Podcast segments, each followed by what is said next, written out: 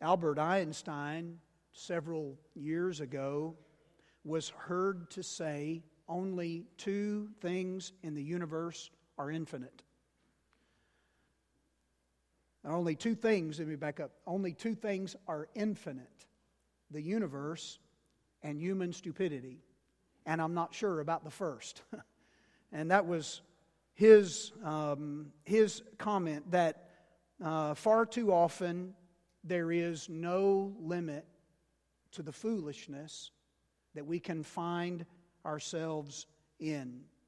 Um, if you've ever read Psalm 38, you know that in Psalm 38, David is pouring out to God his struggle. And in the midst of David pouring out his struggles, David says this He says, My wounds stink and fester because of my foolishness.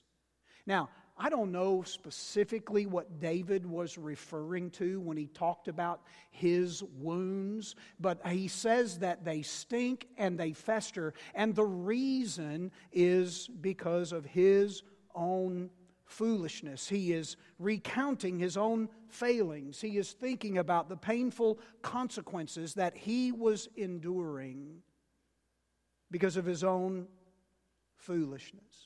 We've been talking about a lot of things in our study of the book of James about how to respond to trials, about how to respond to temptation, about how we align ourselves with truth. And we've talked about how we live that faith out by the way we care for others and how we understand the relationship between the faith that saves and the works that help show that we have been saved. And we've talked about how we manage our mouths. And it's no coincidence, church, that he goes from how we manage our mouth to right into verse 13 when he talks about wisdom right? So there's a good question as we approach this text that we would be wise to ask. How can we know if we are really changing for the better? How can we know if we are growing in sanctification? How can I know if I am looking more like Jesus every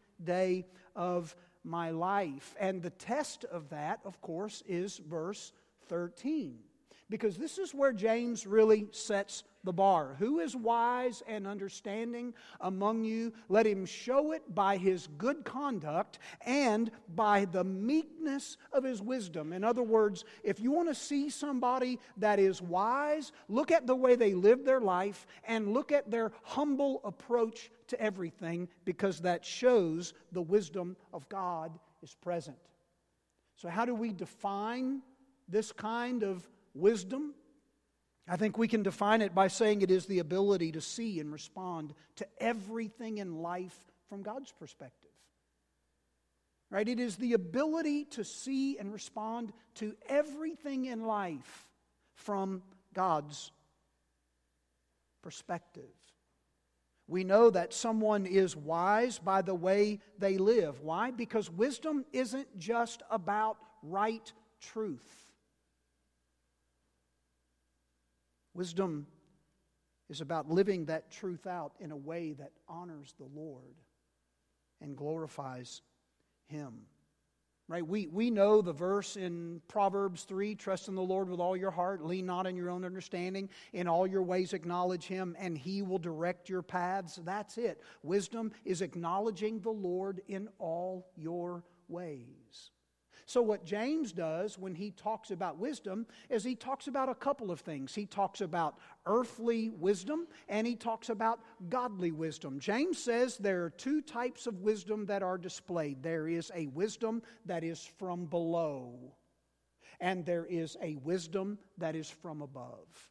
And so, what does he do? He gives us the characteristics of each, he gives us the cause of each, and he gives us the consequence of each. And so let's just walk through these together this morning and let the Word of God speak into our lives. The first thing that James does is he addresses the wisdom from below. And he does that in verses 14, 15, and 16. And when you look at the text that Miss Amber read for us earlier, you see the characteristics of this earthly wisdom, this worldly wisdom. And notice the words that James uses jealousy. Right? This is bitter jealousy. This is the worst form of jealousy there is. This is a harsh, sharp, cutting, and destructive jealousy. This is the resenting of anyone and anything that comes between them and their own objectives. Jealousy, selfish ambition. And this is the motive of bitter jealousy because it is extreme selfishness. Now, how do we know this is the wisdom from below? Because this is the wisdom of the world. Why? Because it says you promote yourself.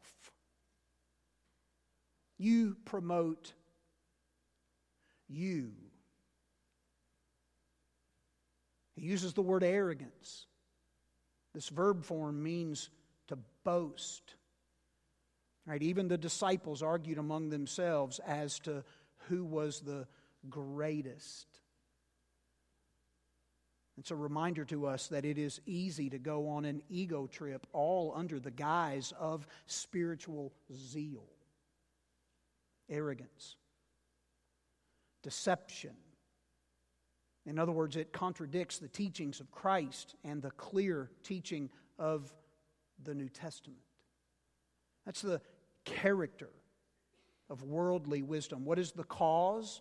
Well, what does James say? James says it is earthly it is unspiritual and it is demonic.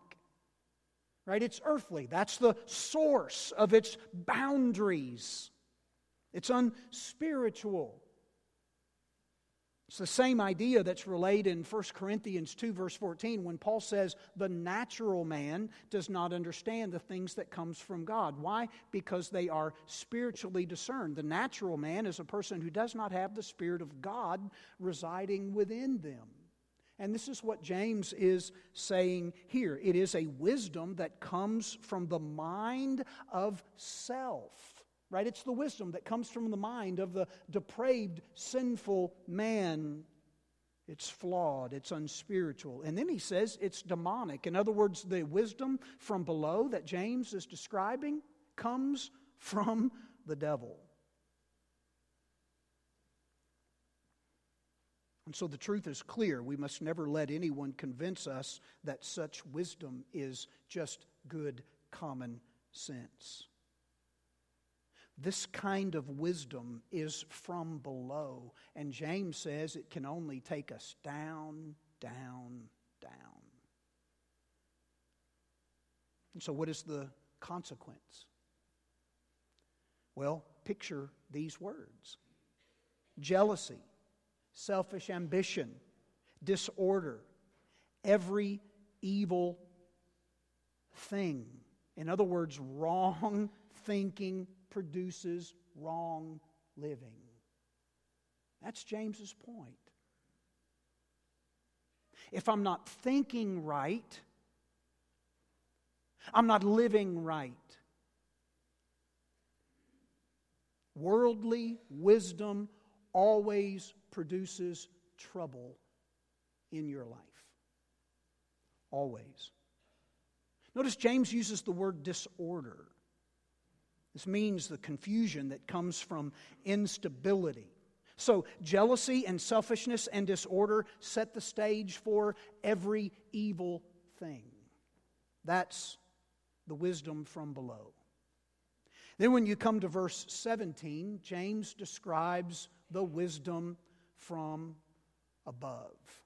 And this is what I want us to celebrate and see this morning. James says the wisdom from above. And notice he says it is first, and then he lists the character of God's wisdom. It is pure.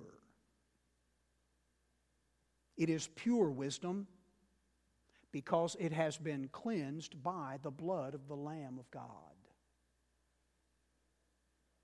It has received Christ's purity. And as a result, it is leading those who are Christ followers into a morally pure life. It's peaceful. Right? It's a reflection of the words of Jesus, right, in the Sermon on the Mount. Blessed are the peacemakers, for they shall be called the sons of God. It is gentle. A gentle person is humbly patient. It is reasonable. That's a word that literally means to be teachable and compliant. It's many times used as a military term for an individual who knows they are under authority to someone, so when discipline comes their way, they comply with it in every way, shape, and form. It's reasonable. It's full of mercy and good fruits. And when you hear those words, who's the image? What, what image pops in your, your head, in your mind? Is it not the Good Samaritan? Right? Who displays the kind of mercy and good fruits that Jesus says we would be wise to display? It's impartial. This word is used only here in the New Testament.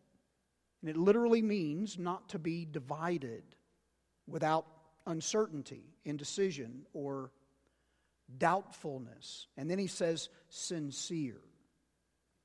So here's the character of God's wisdom pure, peaceful, gentle, reasonable, full of mercy and good fruits, impartial, sincere. The cause what is the cause of God's wisdom? Notice the phrase, but the wisdom from above.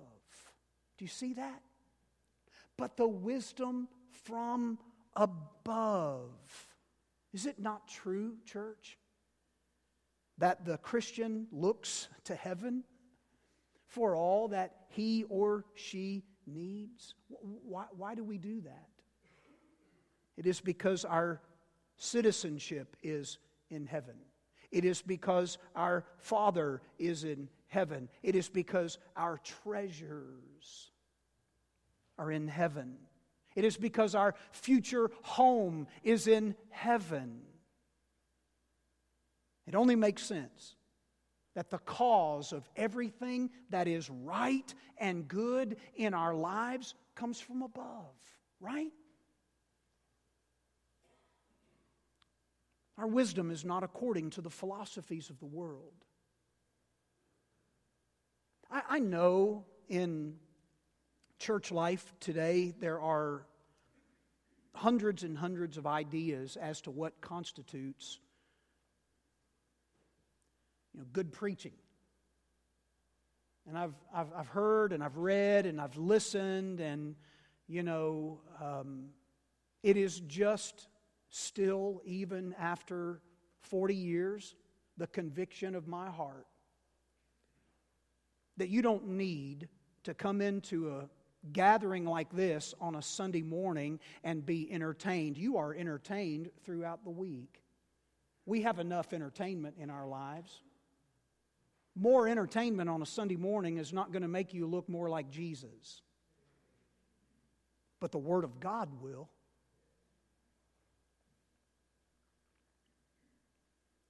And so our wisdom is not according to the philosophies of the world. Our wisdom is grounded in the Lord Jesus Christ. To get wisdom from any other source is asking for trouble. Now, the consequences of God's wisdom, we'll notice that James, at the end, he returns to the fruit, right? There's a vast difference between man made results and God given fruit. If we live in God's wisdom, if we sow righteousness and peace, James says, we will reap God's blessings. But if we live in worldly wisdom, if we sow sin, we will reap disorder and every single thing. So, James tells us there is a wisdom from below and there is a wisdom from above. Now, I want to ask you, before we come to the Lord's table, if you would think about the wisdom that is from within you and me. There is a wisdom that is earthly, right? There is a wisdom from above, and there is a wisdom that is within each and every one of us today. And so I believe with all my heart that wisdom from above is available to every person who will seek it. And that's why I believe that wisdom is possible.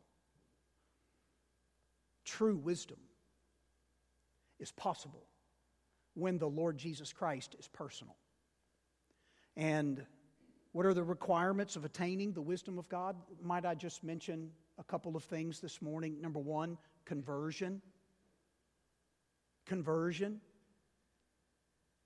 Right? 1 Corinthians 1, verse 30. But by his doing you are in Christ Jesus, who became for us the wisdom from God, and righteousness and sanctification and redemption. You will never experience the deep kind of wisdom that is meant to impact every life until, first of all, you bow the knee to the Lord Jesus Christ and you surrender your life, all that you are, to Him. It's the wisdom that says, I believe. You are the Son of the living God, and from this point forward, I will follow you for the rest of my life. And so it begins with conversion. What follows that is reverence.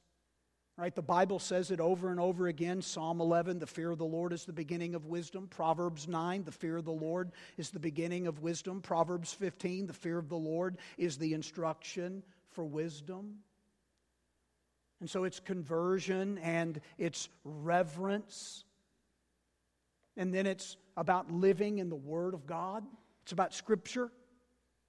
Right? Psalm 119, verse 97 Oh, how I love your law. It is my meditation all the day. Your commandments make me wiser than my enemies, for they are ever mine. I have more insight than all my teachers. Why? Because your testimonies are my meditation. I understand more than the ages because I have observed your precepts. Do you see what the psalmist is saying here? Wisdom from above is not just about being someone that's old. It is about being in the Word of God.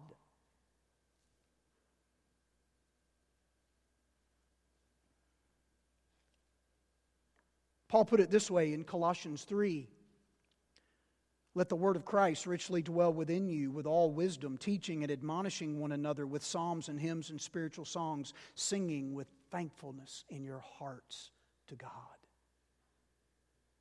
It's about conversion. It's about reverence. It's about scripture. Fourth, it's, it's about prayer. And we studied this already in our walkthrough of James. But if any of you lacks wisdom, let him ask God, who gives generously and without reproach. Now, we should not expect godly wisdom to come into our lives like great you know, chunks of coal that I used to see my parents put into the stove in our house when I was a little boy. These big coal chunks. Right? We'd go out to the pile in the back and we would take this little bucket and we would fill it up with chunks of coal and bring it in and throw it into the stove. And that's how we stayed warm in the winter. We should not expect wisdom to come into our lives like that. Right? It's not just you know, splashy and it's not just bold. I don't give my life to Jesus on Monday and on Tuesday I look like him in every way, shape, or form. It's not dispensed that way, dear ones. You can't go. I, I, I, can't go to my, my son. I can't go up to a counter at CVS and say, Josh, I, I need some godly wisdom. Here, Dad, here's this bottle of pills, and this will do it for you. It, it doesn't it doesn't work that way. Wisdom is the ability to see and respond to everything from God's perspective. Can I just ask you some questions today about the wisdom in you? What, what do you read? What do you read? You say, Well, Pastor, I'm just not a reader. I don't like to read at all. Can I humbly suggest to you, you will never enjoy the wisdom from above if you are not reading the Word of God. I don't like to read. Well, if you don't like to read, get it on a CD and put it in your vehicle and listen. What do you read? Secondly, what, what do you watch? You know why this is so important? Because of a simple phrase that I was taught when I was a kid, that you were taught when you were a kid. I'll start it and I want to ask you to verbally complete it for me, okay? Are you ready? Here we go. It's four words. I'll give you the first two, you give me the last two. All right, you got it? Everybody know what we're doing? You're going to talk back to me today, all right? If you don't, we're going to be here for a long time. Here we go. Are you ready? Garbage in. Garbage in. It's that simple. What do you watch? Where do you go? Where are you spending your time? Where, where do you go?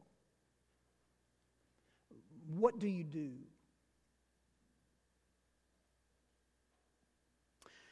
As we prepare our hearts for the Lord's table, I want you, I want you to do me a favor. We're going to close with this. Take your Bibles and go to Colossians chapter 2.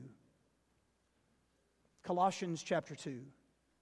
And I want you to see two verses. And then we're going to share in the Lord's table together. Colossians 2. Notice, it's really kind of Paul's prayer for the church of Colossae.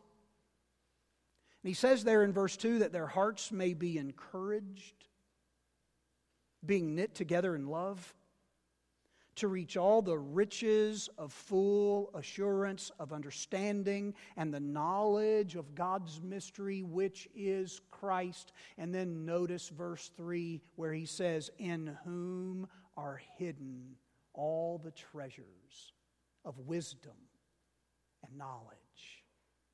In whom are hidden all the treasures of wisdom and knowledge. When Paul said the wisdom is hidden in Christ, he used a, a term for hidden that his readers would have been very, very familiar with. You see, the Gnostics of Paul's day believed there was this great knowledge, this elaborate knowledge that you could only find when you get into the inner circle of the Gnostics because it was things that they wrote and it was in these hidden books that you had to seek out from them in order to obtain this great knowledge. And now Paul says, You want to know where knowledge is? It's hidden in Christ Jesus all the knowledge of the world, all of the knowledge that gains you an understanding of what it means to walk with God is found in Jesus. And when Jesus died and rose from the dead, what did Jesus do? He now put it on display for every person to experience. Isn't that great? That's what Jesus has done for us right? He has opened the doors. Wisdom and knowledge are not found hidden in secret books, they are deposited in Jesus Christ. And the good part about that is it's available for every single one of us. Isn't that great? It is available for us. We have access to wisdom, godly wisdom, and it comes from Jesus who laid down his life